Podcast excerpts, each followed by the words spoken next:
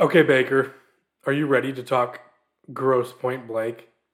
Yeah, are we doing now streaming at all, or are you good? Nah. All right, sweet. Let's talk about Grosse Pointe Blank. It's the best movie that's ever been made. when when you told me that I needed to watch this movie, I was like, okay, Grosse Pointe Blank. I bet that is starring Arnold Schwarzenegger or... Nope. No, this is where we need to start. This is exactly or, the conversation we need to start. Or we Jean-Claude Van Damme. Right here. Yeah. Or Sylvester Stallone. Or yeah. And I was like, oh, I bet this is a nineties, like, shoot 'em up, gratuitous action movie. And so I was like, oh, okay, this is one of Baker's favorite movies. Weird, but I'm in. And then I saw that it was starring John Cusack. And I went, time out. I need more information from you before yeah, I watch right. this movie. When you said it's a loaded cast, I thought, it's a loaded cast of, like, wait, who's in this movie? It's got, uh... Dude! What's his face? Uh... The tenth billed actor in this movie is freaking Jeremy Piven. I love Jeremy Piven. And there were nine actors listed ahead of him in this, and I was like, I think this is before crap. Jeremy... I think this is, like, when he's beginning, too. I don't think Maybe. he's, uh... I don't think he's Entourage yet. Well, yeah, but sure. But we all know him from Smoking Aces, which still would have been after this. Uh, but Grosse Pointe Blank, a movie starring John Cusack, Minnie Driver, Dan Aykroyd, Joan Cusack, Alan Arkin, Hank Azaria, uh, K. Todd Freeman, Jeremy Piven, Mitchell Ryan. Basically, like, anyone who's ever made, like, a great movie before is in this movie. And I was like, how have I never heard of this? Um, very and then I very to... few of them being stars in that movie. Like, Minnie Driver, sure. I really feel like, and, and I mean, obviously John Cusack. Like, John Cusack was, the, it was and still is somewhat a, a bankable Hollywood star. I'd say less now, but like... Well, he's like he was, sixty now, so... Yeah, but he was also, he was in his zone when this movie came yeah. out. Um, maybe on the tail end of it, but Minnie Driver, I really feel like everyone was like, she's the next big thing, and she had some stuff in the nineties, and then we were like, her head's kind of big, and there she went. The the description for this movie reads, Martin Blank is a professional assassin. He is sent on a mission to a small Detroit suburb, Grosse Pointe, and, by coincidence, his ten-year high school reunion party is taking place there at the same time. Um, directed by George Armitage. And I should know more about what he's done, because that name sounds really familiar. Man, nope, nothing, I mean, really, that off the top of my head. I mean, it looks like his... Bounce, Miami Blues, Hot Rod, the T V movie, not the two thousand nine classic no. Hitman, Vigilante Force. It, it seems like Grosse Pointe Blank is, is, on IMDb, is his big success. Which, this has a seven three yeah. on IMDb. It was, it, it's kind of cultish in terms of its success when it came out and all of that. I wonder what it came out against. Um, I would say seven point three is not high enough, because I freaking loved this movie. And I'm Dude, now, it's great. I'm angry at my father for never showing me this movie when I was growing up. I can't. Because we did blockbuster movie nights all the time, and this one never showed up. Especially with the with the, it's it's a particularly important. It's just the two of us doing this because there is a strong overlap between the Dale Cox Ford Baker coalition of movies in terms of okay. like niche movies that I can be like, Kyle, have you seen Mystery Men? And everyone else is oh, like, yeah. what is that? And Kyle's like, yeah, that's the that's the best movie I've ever seen in my life. And I'm like, yeah, I was raised on it. Literally, I've only seen it one hundred fifty night- times. The night before my sister got married, she did not want to go out with her bridesmaids. She did not want to. Have, she came home to our house, and me, my dad, my mom, and my sister watched Mystery Men. That is what we did. And this movie is like Grosse, Grosse Pointe Blank is like in that lore, especially because I don't think my mom and sister like it as much. But for my dad and I, it's kind of like Big Lebowski too, where it's just like a thing we can constantly go back to and be like, this is maybe the best movie ever, right? are, are we all in agreement that this movie's incredible? I think I texted yeah. you that about three-fourths of the way through my first watch of this movie last night. I was like, this movie's incredible. I want to watch it again right now. Uh, so for the listener who hasn't seen this movie, uh, just go watch it. It's on Amazon Prime, three ninety-nine to rent, four ninety-nine to purchase, which makes me think they're really trying to push how many people buy the movies uh, on Amazon Prime instead of renting it. Uh, it being I have it on that. Apple, and I may I may go buy it on Prime, knowing that it's only yeah. five bucks. That's a steal. Yeah. That's a steal for a pretty incredible movie.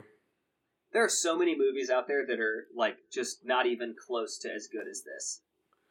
And I I'd agree with that. Yeah, I'd agree with that. This movie came out in nineteen ninety-seven, uh, starring all of the people I just spoke of. And uh, for anybody who needs a recap who hasn't seen it in the last twenty years, uh, this movie features John Cusack, who is a hitman and goes back to his high school reunion to find his high school sweetheart, and uh, hilarity ensues, and hijinks also ensue um, as the hitman uh, has to do what hitmen do and kill some people, but also try to get back the love of his life. Um, and I don't think there's too much reason to go into depth of the storyline here, unless you're just dying to do so. I wanted to bring up some of my favorite points from this movie. Uh, number one, my, my second point, after Jeremy Piven being the tenth listed actor in this movie. Yeah, I didn't even think of... So, sorry, let me let me jump in literally right there. So, I was watching this again last night, and when he showed up on screen, I've seen this movie so many times that I always forget he's in it. And when I realized I told you to watch this and you had never seen it, I was like, what did Kyle think when Jeremy Piven walked in roguely and is in there for... just like a blip. Like, he's in there for a yeah. couple moments, and you're kind of like, wait, hang on, was that Jeremy Piven? That's the first thing. Were, were you just like, what is he doing in this movie? Uh, no, because I was like, he's going to come back later, for okay, sure. Okay. And he does, yeah. He does. You don't waste Jeremy Piven for one scene. You just can't. Uh, my second point was that John and Joan Cusack were in a movie together again. You got to love that. You got to appreciate that. You would know this. I was trying to think last night. What is uh? What else have they been in together? Were they in uh, Sixteen Candles together? He is. I forget that he's in that. Oh, so John Cusack is in so many of those uh, yeah. like late eighties, early nineties teen I, movies. I only think of him from Say Anything because that's you know like his. Oh, I might be confusing Sixteen Candles with Say Anything. Yeah, Say Anything, Stereo Over the Head. Sixteen Candles is uh, Molly Ringwald.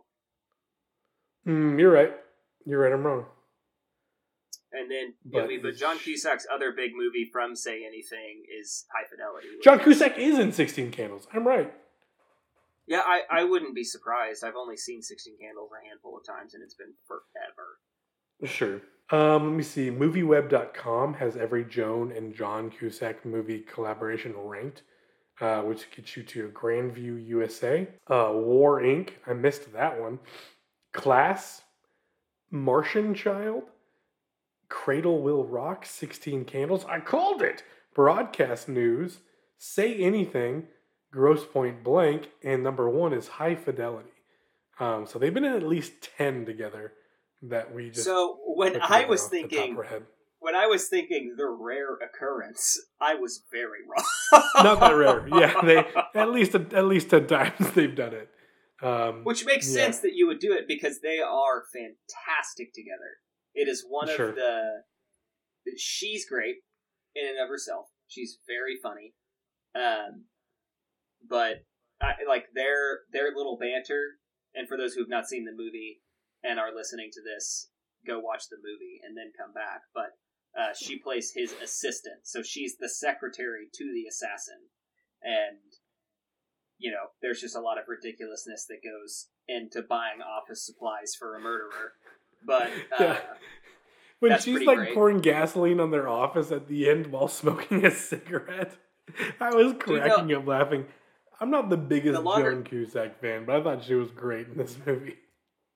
The The longer that uh, I work an office job or work like a regular desk job of any kind, I don't go to an office anymore, but the fact that she is like chewing someone out over like office supplies, but it's yeah. nine millimeter yeah. bullets, I'm kind of like, that's funny. That's a funny little thing that we don't like think about. Yeah. Like when someone's a, I'm a professional hitman, we just kind of assume they walk into like Dick's Sporting Goods and buy bullets, but like this guy's yeah. chewing through them in such quantity that he needs them wholesale, and so he's got to have someone that's his relationship. And yeah, that's that's just a little note that it, and he has an office too, which is also hilarious. Like he has a right. he has a business address. It's it's got a buzzer. It's got yeah. Oh, like, I didn't even think about all. that. That's funny.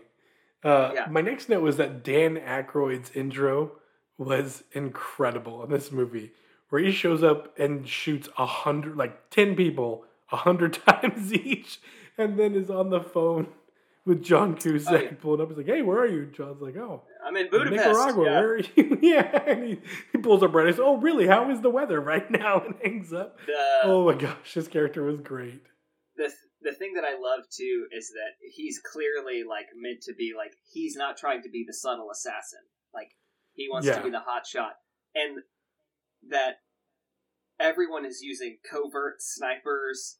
It's a cyclist that's trying to come by and shoot the mm-hmm. guy with, an, uh, with a silencer. And Dan Aykroyd rolls out with two frickin', uh, you know, Clint Eastwood gigantic revolvers and just unloads them in the middle of a city street, and then yeah. drops them.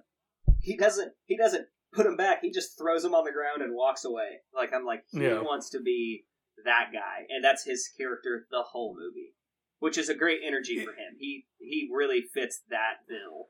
And him trying to get the uh, the the union together and be the president of the Hitman's Union and trying to recruit John Cusack's character. The, I thought that was so great. No, I mean, like, we, we, we definitely have to get into this la- later, which you've only seen it once and maybe you reviewed it again today. But, like, it it is in my list, because we were talking about this last night about a potential future episode of most quotable. It's a very quotable movie. And it's and I'd have he's to see got it again some, for that.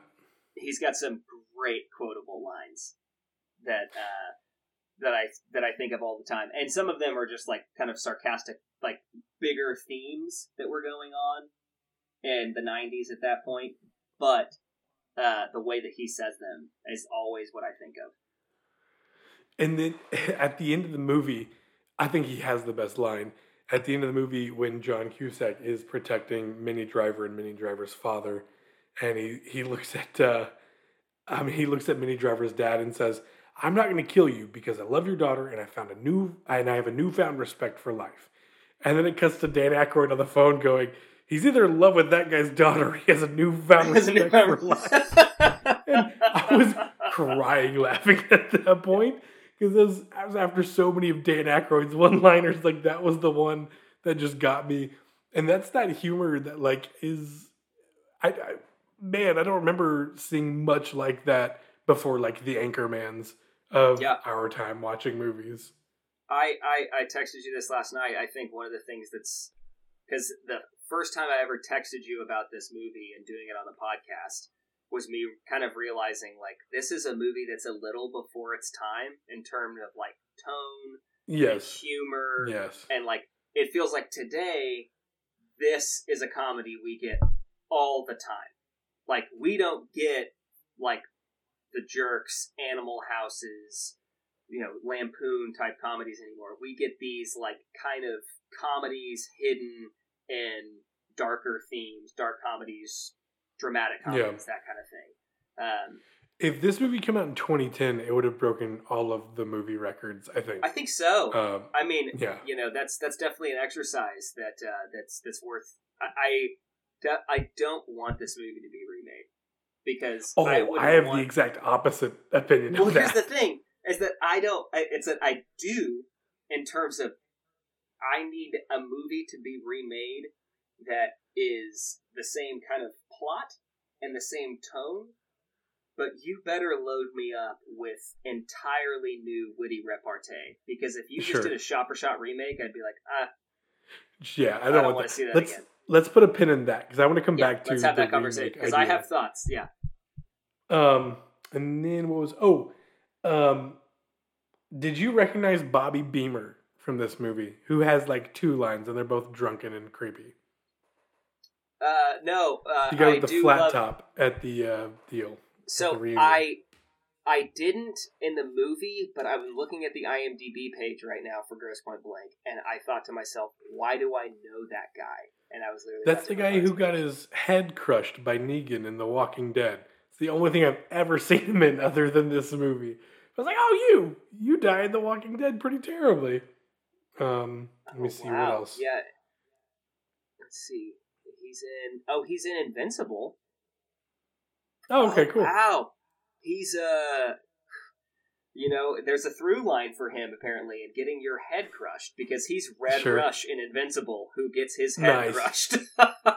Nice. And uh, my last big overarching thought of this movie is it's truly amazing how far we've come in terms of, like, realistic gun fighting on the screen.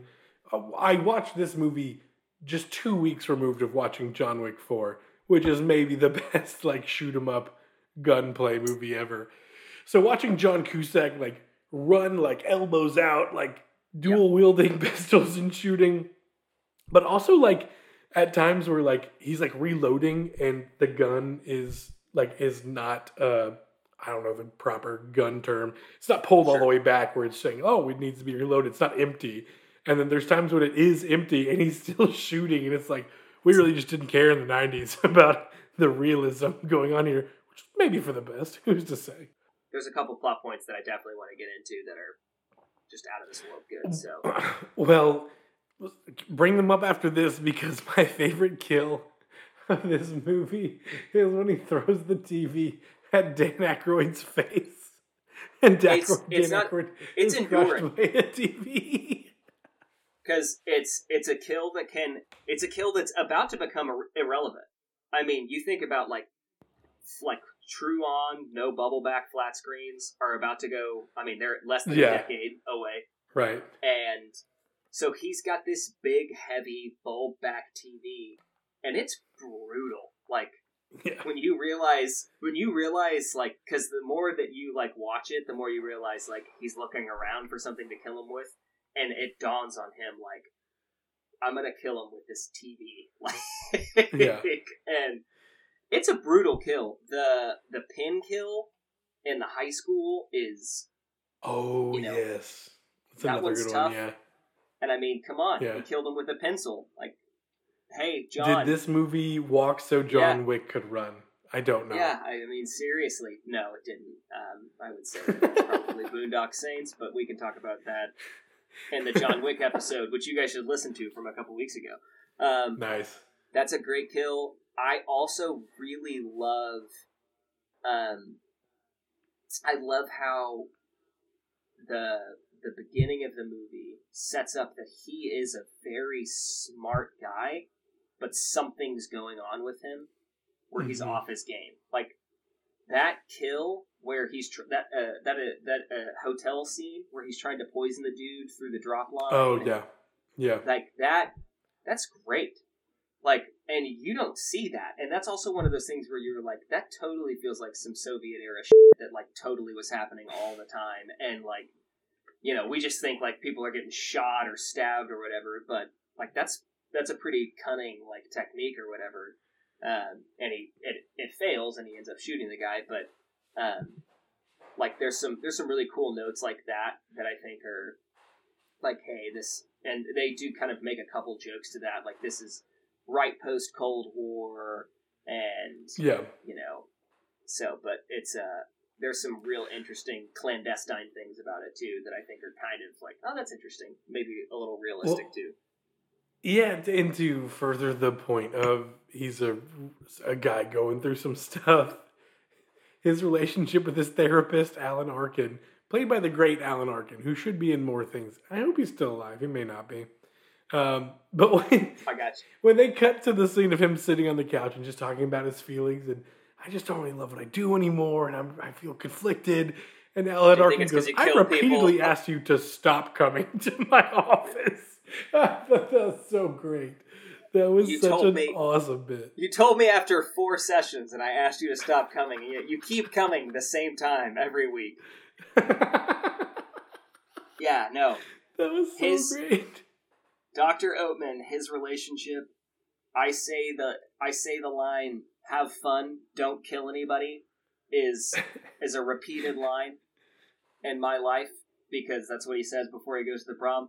Have fun, don't kill anybody.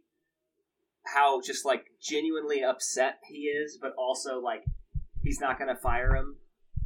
That whole scene of that first therapy session that you have Alan Arkin, Doctor Oatman, just pacing in panic behind his desk the whole time. Yeah. And John Cusack, a lethal killer, is sitting in what looks to be maybe the most broken chair in the world, like totally sunk into the ground. Yeah. And it's a great framing. The line of, uh, you know, uh, basically when he's like, plus I know where you live. Like, that's a really funny yes, moment. That was like, great. That's, yeah. That's not a, that wasn't designed to make me feel good. It's just like, ah, uh, yeah, their relationship was not designed to make me feel good. That's funny. Yeah, uh, this he movie was great. Go ahead. Sorry, he was Alan Arkin. That that that character dynamic is really awesome. It was great. Um, I really liked Alan Arkin. Uh, and I also thought John Cusack. This is my favorite John Cusack movie, and it's not. Oh, I say I take that oh. back. This is my second favorite John Cusack movie, next to Con Air. Uh, but this is a this is a John Cusack movie, whereas Con Air is a Nick Cage and. Yes. Uh, John Malkovich movie. Um, this movie earned an estimated six point eight million dollars opening weekend, ranking number four at the box office. Holy cow. It went on to earn twenty-eight million dollars in the United States. Um, it opened the same month as Romy and Michelle's High School Reunion, which was another nineteen eighties themed high school reunion film from Disney, which is so funny. What? I okay, wait. For it. What did it? What did it go up against? Like, I mean, what? Like, but what opening weekend or what was out at that time aside from Romy and Michelle? Man, there, I don't know. There, Release date was April eleventh, nineteen ninety seven. Wow, we're we're coming up on the anniversary. Yeah, I gotta watch it on April eleventh, I guess. What is that, tomorrow? Guess okay, I'm let's see. Grosse Pointe Blank again. the so for the weekend of April eleventh, nineteen ninety seven, number one was Anaconda, number two, Liar Liar, number three, The Saint. I don't know that one, and then number four, Grosse Pointe Blank. Um, Liar Liar, Liar Liar is a big movie. I mean, so if that's coming. Liar Liar is great. Yeah, it's got a little bit of a wry kind of comedy. So if you're sitting there saying, "I'm not going to go see a Jim Carrey comedy in the nineties or John Cusack," like that would make sense. It earned five million dollars more dollars than Star Wars Episode six, Return of the Jedi. But I have to assume that that's been in theaters. Oh, it had been in, it had been uh, released for seven hundred twenty-five weeks at that point. So substantially. So it uh, Wait, it was out for a long why time. Was, why was Star Wars Return of the Jedi a movie released over fifteen years prior to that? I, I don't know. Why was know. it still in theaters? The nineties oh, are weird. That was man. when they... Well, that's back when they, they released all of them again to hype up for the uh, the Phantom Menace. Yeah. What is The Saint? I want to know now. I'm on a... The Saint is a movie featuring Val Kilmer and Elizabeth, Elizabeth Shue. This looks terrible. I think we did a good job in picking Grosse Pointe Blank. um, why Dude, did I do that I tangent? Think it's, oh. I think it's way better than Liar Liar. Like, Liar Liar is a great movie, but this is, I don't know, this, this, this feels like, this feels like the insider, like, yeah, this is the movie that really started it, and I don't think it did. I don't think anyone would sit there and be like, yeah, this is what started, like, dark comedy, action comedy type things, but... Sure. You know, I would love one day for a rash of filmmakers to come out and be like, yeah, it was Grosse Pointe Blank that really got us going. Because I would be like... Here's, here's my thought. I've never once thought, oh, man, I hope they do a remake of Liar Liar someday.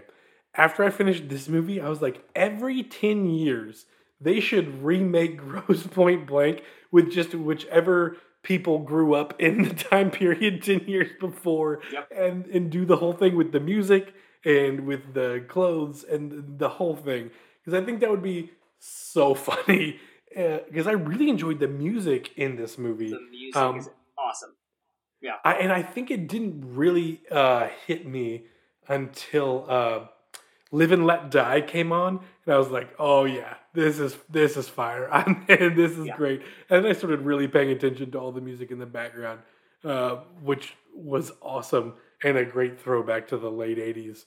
Um, so this this movie was starring a guy who made his uh, way through Hollywood in like teenage rom-coms. Uh-huh. It was a story about him going back to his high school reunion ten years later uh, with a bunch of eighties uh, music and with a bunch of that uh, that thing that everybody who's in their thirties is going through, being like, man, I wonder if everyone who I went to high school with is doing better than me. And if I go to this reunion, am I just going to be sad or or am I going to be pleasantly surprised? Or, you know, what is... It was such a really cool thought, as you and I are now in our thirties. And yep. uh, our ten-year high school reunion was uh, postponed due to COVID. And then I think that probably happened. Who knows? I don't know. Uh, so this resonated with me quite a bit. Because I was like, man, there are so many fantastic opportunities with this movie. Um, but I wanted to ask you, if what would be the Live and Let Die of the Grosse Pointe Blank for us? Like, if the movie was made for us, like, what would that's, be the big song uh, very, of this remake? So my favorite thing about the choice of Live and Let Die is that it is like kind of this bad song for so long, and when they use it, it is in this really funny moment where yeah. it kind of is like a letdown about everything, because he shows up at his house, that's his childhood home, and it's now a convenience store. And so it's jamming, like about to get to the da-na-na, da-na-na, da-na. And when it gets yeah. to that, he walks into the convenience store and it's like eight-bit elevator music playing that riff yeah. as he's walking through the convenience store and being like, what, what happened to my home? And so, like, I think you're automatically getting into, like, epic bro jams of the, you know, of two thousand ten to twenty fourteen. And so I think it may even, like, if you're trying to retune it a little bit, you may be getting into, like, hip-hop stuff, like A Pursuit of Happiness by Kid Cudi, like, where you're sitting there like, that was always the epic party jam, and now it's kind of a letdown because you're like, oh, we're all old and everything's not going well. You can maybe throw some, like, Lil Wayne in there, or, I mean, like, rock was kind of on the outs, I would say. Like, you get, like, the a, a song that I think fits really well uh, is, uh, like, either A-Punk by Vampire Weekend, kind of fits the tone. I was going to say Vampire Weekend, yeah. Um, mm-hmm. Or that uh, Listomania by Phoenix, I thought, like, if you were yep. to make this movie, would fit really well in this. Um, but whatever, like, because I think Live and Let Die, like, you know, obviously we weren't born yet, but I think it definitely, because that's Bon Jovi, right? Uh, Paul McCartney and the Wings. Is it really? Man, mm-hmm. that sounds like Bon Jovi. That's even... That's rough. What? I'm ninety-nine percent sure. I can look it up, though. Guns N' Roses covered it. Guns N' Roses covered but it. But performed and written by The Wings. Yeah, it, yeah, you're right. Uh, either way, uh, uh, me and my eighties ignorance aside, it sounds it's a very iconic. Uh, it's a it feels a bit like a very like kind of specific to that era. Um, I think Take it on was me, a Bond. It was a Bond soundtrack, if I'm not mistaken. That's right. And uh, Take on Me's in this as well. Um, oh, I missed that. Yeah, Take on Me's in it. Uh, Send Me on My Way is another one, which is a yes, ridiculous yeah. little song. Send me it's, on my it, way. Um, but yeah, I think that you would definitely need sounds that are super indicative of the time, and so like let me throw a couple type, at you here. Yeah, give me. If they were to remake this in twenty twenty, uh, so going back to your twenty ten high school graduation, uh, I feel like you would hear Love the Way You Lie by Eminem. And I think Rihanna, maybe? I don't remember who the chick was. You remember that song? Totally hear that. Yeah, yeah, that's a great one. And that fits that. Airplanes like, that kinda... by B O B Uh, that song was all over the place. Um, Animal by that band that you liked that I didn't like. Can't remember who that was. Uh, oh, Teenage oh Dream by uh, by Katy, Katy Perry. Perry. And then the one that I think would be like my...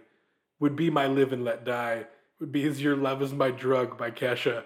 I think if, as soon as I hear that song, I am transported back to the to the eleventh grade when I was jamming out to that in my in my car. Was it, um, what was the song that you and I listened to in high school? That Let It was it Let It Rock or something?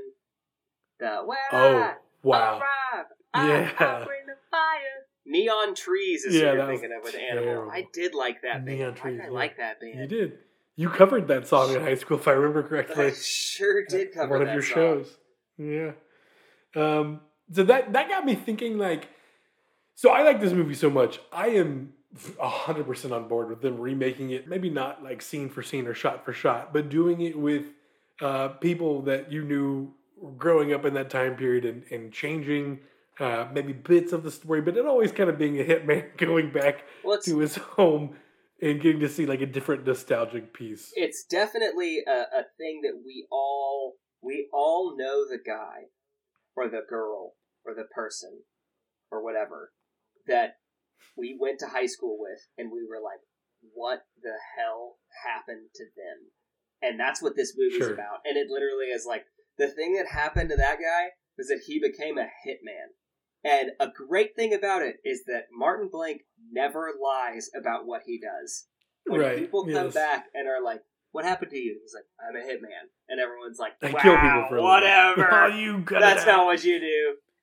That so was like when I, he killed the guy with the pin and Minnie Driver saw him, he's like, I told you. Like, I don't know what yeah. you want from me. I told To be you fair, people.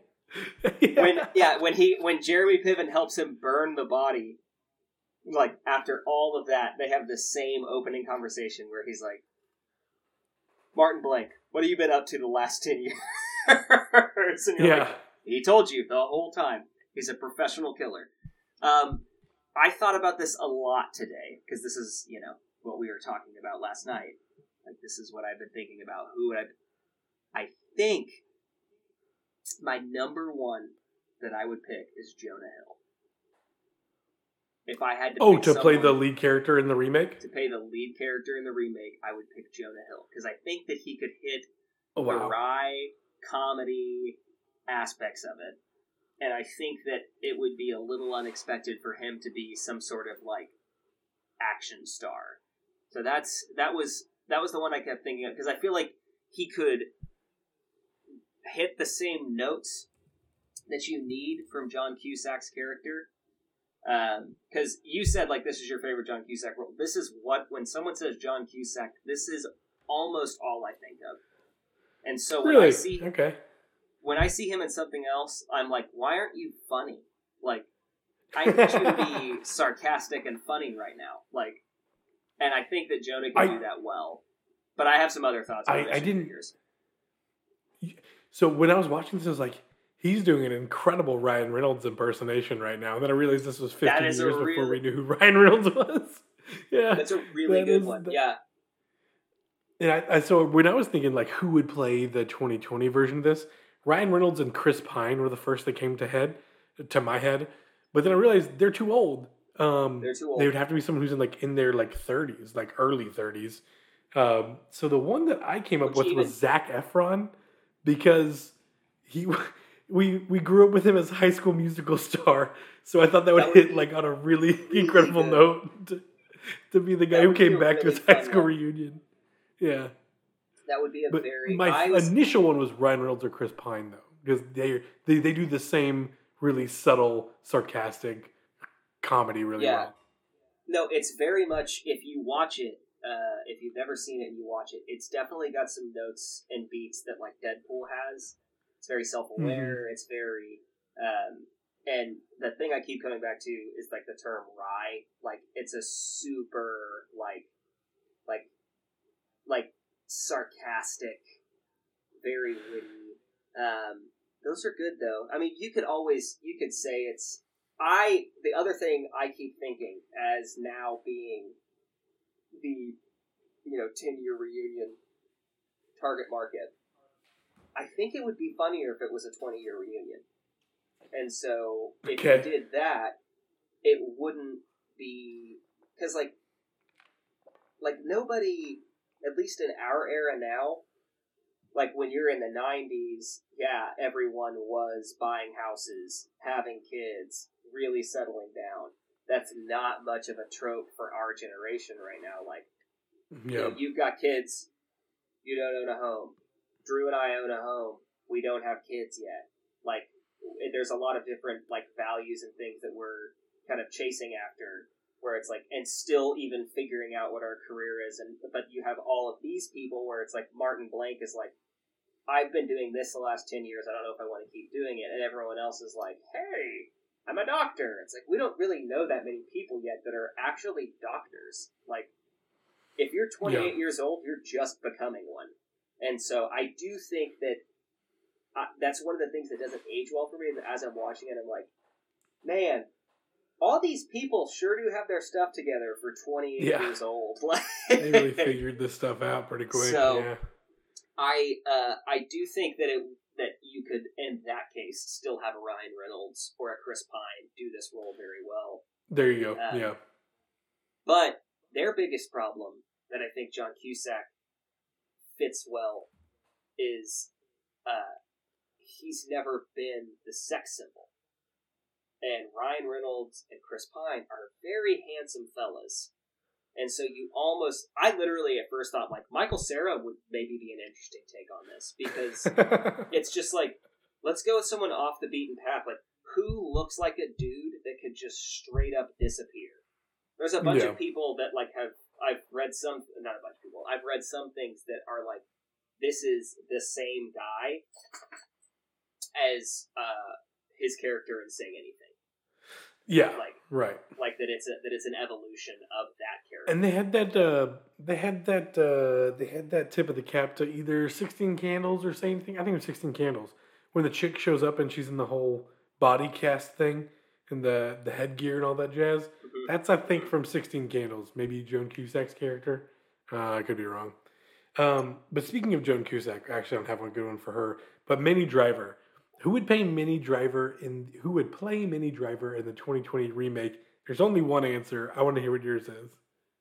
Is it Emma Stone? Because that's Emma it's gotta be Emma Stone. It's gotta it be Emma be. Stone. There's no other. I literally was like, "Come on, that's too obvious." And then I was like sitting there, and I was like, "Oh man, she crushed that role though." She'd yeah, be great. I feel sure like would. I feel like maybe a current day Brie Larson may be able to do it well, but she may be too pretty. Like, yeah. Oh. But even then, the Brie Larson and Emma Stone both broke onto the scene in roles as high school kids. Emma Stone with yeah, uh, true the A movie. Uh, no, she broke on the scene because of Superbad. But yeah, that's right. I'm sorry, kid. Superbad. Yeah. Yes, uh, that's right. She broke onto the scene with Superbad, and Brie Larson kind of broke onto the scene with. Uh, what's her, her first big role? Wasn't twenty-one Jump Street, but she definitely played a teenager in twenty-one Jump Street. I don't know actually what Scott her Pilgrim. First big role was. Scott Pilgrim was her first, like, noticeable one that I remember. Wow. Yeah. Wow, Jeez. That's shocking to me that that movie came out before twenty-one Jump, twenty-one Street, Jump Street. Yeah. I'm going to have to we're unpack that for a second. Yeah, we're in high school in Scott Pilgrim and college in twenty-one Jump Street. God, she was great in Scott Pilgrim, too. Yeah, she is great in Scott Pilgrim. And she, what's funny now is that when you when you see her, she's clearly so young in Scott Pilgrim. Huh. No, yeah, you're right. twenty ten, Scott Pilgrim. Wow. Yeah. I would have lost that bet. Uh, I definitely would have lost that bet. Um, and then the other one uh, for you, Dan Aykroyd. Who plays Dan Aykroyd's character in the twenty twenty remake? I had a couple good ones for this. Dan Aykroyd plays Dan Aykroyd's character in the twenty twenty. I'm being sarcastic, but cheating. It would work well. It would yeah. work really well, like, for him to be just significantly older. Um, but no, I, I, I thought about this one for a little bit. I have a couple thoughts of, like, it depends on how, what your budget is and where you could fit it, but I'm interested in what you would say. I see your Dan Aykroyd, and I raise you Will Ferrell. I yeah, think I Will Ferrell would have crushed this role. Yeah. yeah, Yeah, if you're doing, it depends on how big your budget is. I mean, we're, we're saying that, like, they're throwing, at the, I mean, because... They're throwing fifty million dollars at least at this, and that's guys saying, like, we believe in this and want to be a part of it. Because we literally are just sure. like, Emma Stone, Ryan Reynolds, and Will Ferrell are in a movie together. And immediately you're like, well, yeah. that's a one hundred million dollars movie. Right. I mean, we just right. described Mario, which is a one hundred million dollars movie. Um, And one may be wow. able to argue that Chris Pat, Chris Pratt would do the the title role well. I mean, he is kind of the lovable, goofy guy that seems like he could disappear and could maybe play that wryness pretty well. He does it well in Guardians of the Galaxy and everything. And so he plays a little you know bit more of a dumb ass, but yeah. I thought it was interesting when I was trying to place like a twenty, like a thirty-something-year-old actor to kind of play this guy who is going back for his ten-year reunion. And I realized, like, I think that because now we're living longer and looking younger, as the actors are at least, there's not that many actors in, like, their early thirties that you're like, oh, I no. know that guy. I've seen him in stuff before. Like, most of them are, like, thirty-nine pushing forty-five, and and you're like, oh, Ryan Reynolds, he can't be like thirty-five. You're like, oh, he's forty-two. Wow. Yeah. Time flies. Like, yeah, no, I mean, you, you really are hard pressed to find like uh, a mid thirties actor right now. I was trying to think about that. I mean, and that's the thing. It's like when, like, that's that's part of the weird part of like being the age we are now, where it's like, when we were in theater together and there were guys that we were acting with in high school that were like, they're going to go places. They would be places now if it was the yeah. eighties, but there's a little sure. bit of an endurance now to the star that they can last a little longer, or maybe it's a uh, people don't, they want to, you want to squeeze the life out of a bankable Hollywood star and not invest in another. I mean, cause yeah. the natural thing is like, I mean, shoot, how old is he now? Before I say his name, I'm not going to make myself a fool like I did with Billy, whatever, uh, Bon Jovi. Billy Bon Jovi's my favorite. Yeah, He's my Billy favorite. Bon jo- yeah, well, here's the deal. Guess who uh, is would be coming up on his ten-year high school reunion right now if you're looking for that actor. It's like A-list actor, ten-year high school reunion. Timothy Zac Efron's the only one I could think of. What? He looks like he's twelve. And he's twenty-eight years, he's twenty-seven years old. Zac Efron is older than us, dude. I think Zac Efron's almost forty. He's like thirty-two. No. Uh, oh, but th- so that means Tom Holland is probably in that that kind of. Well, same. Tom Holland maybe. They're all too pretty though. I mean, that's the that's the tr- that's the tough part. Is they. I John like, Cusack I does like, have a very forgettable face. I feel like we were really the last generation of high schoolers that was like. like made style mistakes and could afford to, like, because there wasn't enduring think... photo evidence. Like, I mean, you and you and Drew had you and Drew had buzz cuts until you were almost married. Like, sure. you guys, that's that's just wild. Because like now you think about a kid with a buzz cut, and they're like, no, I got to get on. I God, I hate this. I sound like probably a forty-year-old right now being like, well, I got to get on TikTok. Get off my lawn. But it get is off wild. My lawn. You may be right. Zac Efron may be, may be the right choice for this. He was the only bankable, like, early thirty-year-old I could, I could like, think of. Well, he would. He definitely played the comedy part well. He's proven that he can do that, and that's kind of his wheelhouse. Again, his biggest problem is pretty. Like, yeah. Because that's how about this for you. What about what, what about Hank Azaria's character? Um, as the uh, I think he's the federal agent. I kind of got lost in agent, how those yeah. two guys.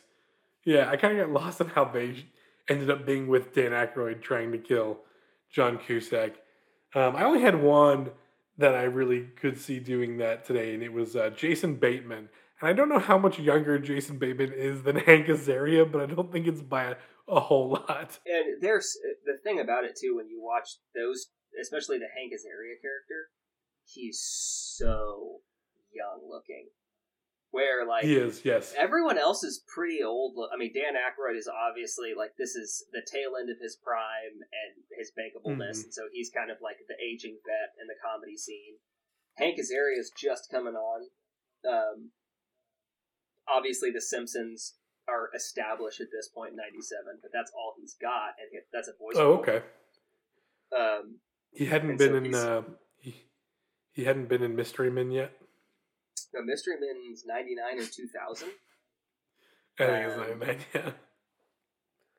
Which is also funny because it's sitting there like that's a real great bit for you and I. That's like, oh wait, hang on, he hasn't been in his breakout role, Mystery Men yet. That just means we need to do an epi- we need to do an episode where we force Drew to watch Mystery Men and then have him just like break it down and why he thinks it's probably not as good as you and I both know it is. Um, one hundred percent. Uh, Drew's definitely seen Hank Azaria in as Blue Raja in the, the Master Mystery of Forks. Men. The Master of Forks, cutlery, I think, right? No, um, he says Blue Raja, Master of Forks. If, if he hasn't, mom, we're definitely going to make him watch it and do a rewatchable episode of that. His one hundred percent. Mom has given. Uh, his mom gives him her wedding cutlery for his final fight. That's scene. Right. That's right. Because she was like, "I hope you get married, but I'm realizing that's a long, long way away now." And you're like, "Oh right. man, okay, let's um, see." What else do you got, Bake? Is there anything else that you were just dying to talk about uh, for this? I really do like our, our recast for twenty twenty. Um, I'd watch that movie. I'd watch I'd watch this movie every ten years and just enjoy the I heck out of it. I mean, I think it's I think it's a formula. Like, there's formulaic movies that are out there, like, that we recreate all the time. This is one that would be welcome into the rep, like the repertoire of, like, hey, let's have high school reunion movies, but instead of them being stupid, let's make them stupid, but in a fun way. Like, but in a fun and, way. And you'd also, like, again, this has got some great action sequences. It's got some great kind of, like, suspense moments. It definitely sets up, like, uh, the will they, won't they well, and there's some twists that happen in it where you don't expect that. Um, but, no, I, I can't think of anything that I would really say other than if you're one of the, the dozens that listens to this podcast and you haven't seen it, You gotta, you gotta watch Grosse Pointe Blank because it just, I mean, my, my biggest thing on, and my, like, top movies, and this is in my top ten, top five, is rewatchability. And this is a movie that the more you watch it, the funnier it gets, the more things you catch, and it's just really excellently made. And I think that, uh, I think it's super underrated. Um, and so definitely underrated. You're not wrong there. You're not, and I didn't trust you enough to buy the movie. I wish I'd trust, I wish I'd spent one more dollar and trusted you enough to buy the movie as opposed to rent it, because I, I even offered to buy it for you. Again. I was like, I was like, I'll Venmo you the money for it. No, no, I too no. much pride. And now after watching it, it's like, dang it, I should have bought that movie because that was excellent. I really wish I could watch that again soon. Oh man, yeah. that's that was a blast though. Yeah, uh, I, I should have seen the twist at the end coming about Minnie Driver's dad, and when I didn't, oh, yeah. I was like, "You stupid idiot, Kyle! How did you not see this I for- coming?" I forget that that's because so many other things happen. Like you're watching this whole yeah. movie, and you're like, basically like, "What an idiot! What an idiot! Oh no! Oh no! Oh no!" And then um, that twist happens, and you're just like, "Oh." And it also makes it hilarious because you're sitting there being like, oh, so evidently Minnie Driver's dad and her whole life that she doesn't know about has just been intertwined in this torrid past that she just... Yeah. The, um... You know, this is a, a throwaway, a poor end, but the bit when he makes their... The, he makes the fact that he has a tail, and it's the F B I agents, and he leaves the diner, and... or he's walking into the diner, and he walks in and he says, I'm going to grab a quick bite to eat, and then I'm going to head back to my hotel. I'll see you guys in about ten. Yeah. One of my favorite moments of the movie, like where they're both just like, damn it. Like yeah. pissed that he made him. It's just really yeah. fun. It's a fun movie. It's just totally worth watching it over and over again. That and uh, his line of, if I knock at your door, you probably did something to bring me there, that he says three or four different times throughout. I, you're right. Highly rewatchable because now I want to go rewatch it again to see well, the little stuff uh, that I might have missed the first time. The things I can hit you with of like the quotable things are yeah. uh, you can never go home again, but at least you can shop there. That is yeah. one. You know, I say the phrase you can never go home again. This yeah. is what it's from. Uh, okay. And it's what I think of. Austin says it and means something different. Every time I say it, I think of, you can never go home again, but at least you can shop there. Uh, which I love. Uh, my, my, you're a handsome devil is a really funny, like, throw throwaway line. Um, yeah. Uh, the the line that Dan Aykroyd says that is a, like, like a common line, but it's in the way he says it, and it's the workers of the world unite, I think is hilarious. When they both shoot the F B I agent, he just goes, workers of the world unite? Look at that, yes. Empty. Like, great moment. Uh, the the the line you pointed out, he's got a uh, he's got a new respect for life, or he's in love mm-hmm. with that girl, is great. Yeah. Um, and then the uh, just the dad's last line of the "You've got my blessing" is a, is a oh very cool. yeah, that's really funny. Where it, that's his only line in the movie. Is it's close "You've got to my blessing." So.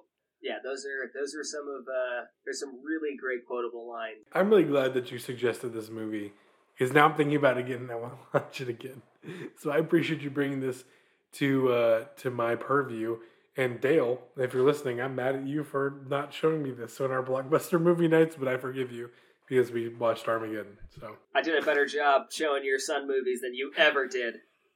Oh my God, that's not, that's that's a step too far. That seems like one step too far. Next probably. Week on Not the Podcast You Deserve.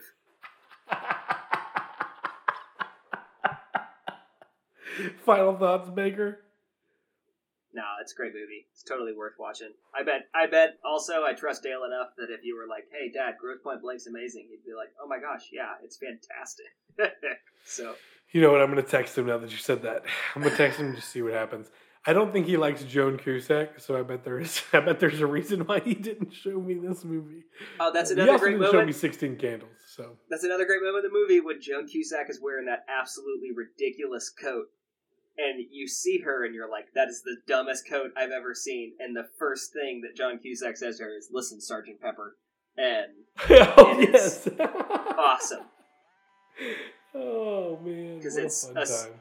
Super self-aware movie. It's really fun. It is that. All right. It is that. And speaking of self-aware, Baker, thank you for being on the podcast and uh, talking about Grosse Pointe Blank uh, with me. Listener, thanks for sticking around. And uh, join us next week as we talk, I don't know, something else. Baker, you want to come? Sure. I, I told you, if we, if we can figure out that quotable bracket, let's do it. Oh, yeah. Listeners, submit your uh, most quotable movies to us on Twitter at N T P O D Podcast or Instagram at N T P O D Podcast. Thanks for listening. This is not the podcast you deserve.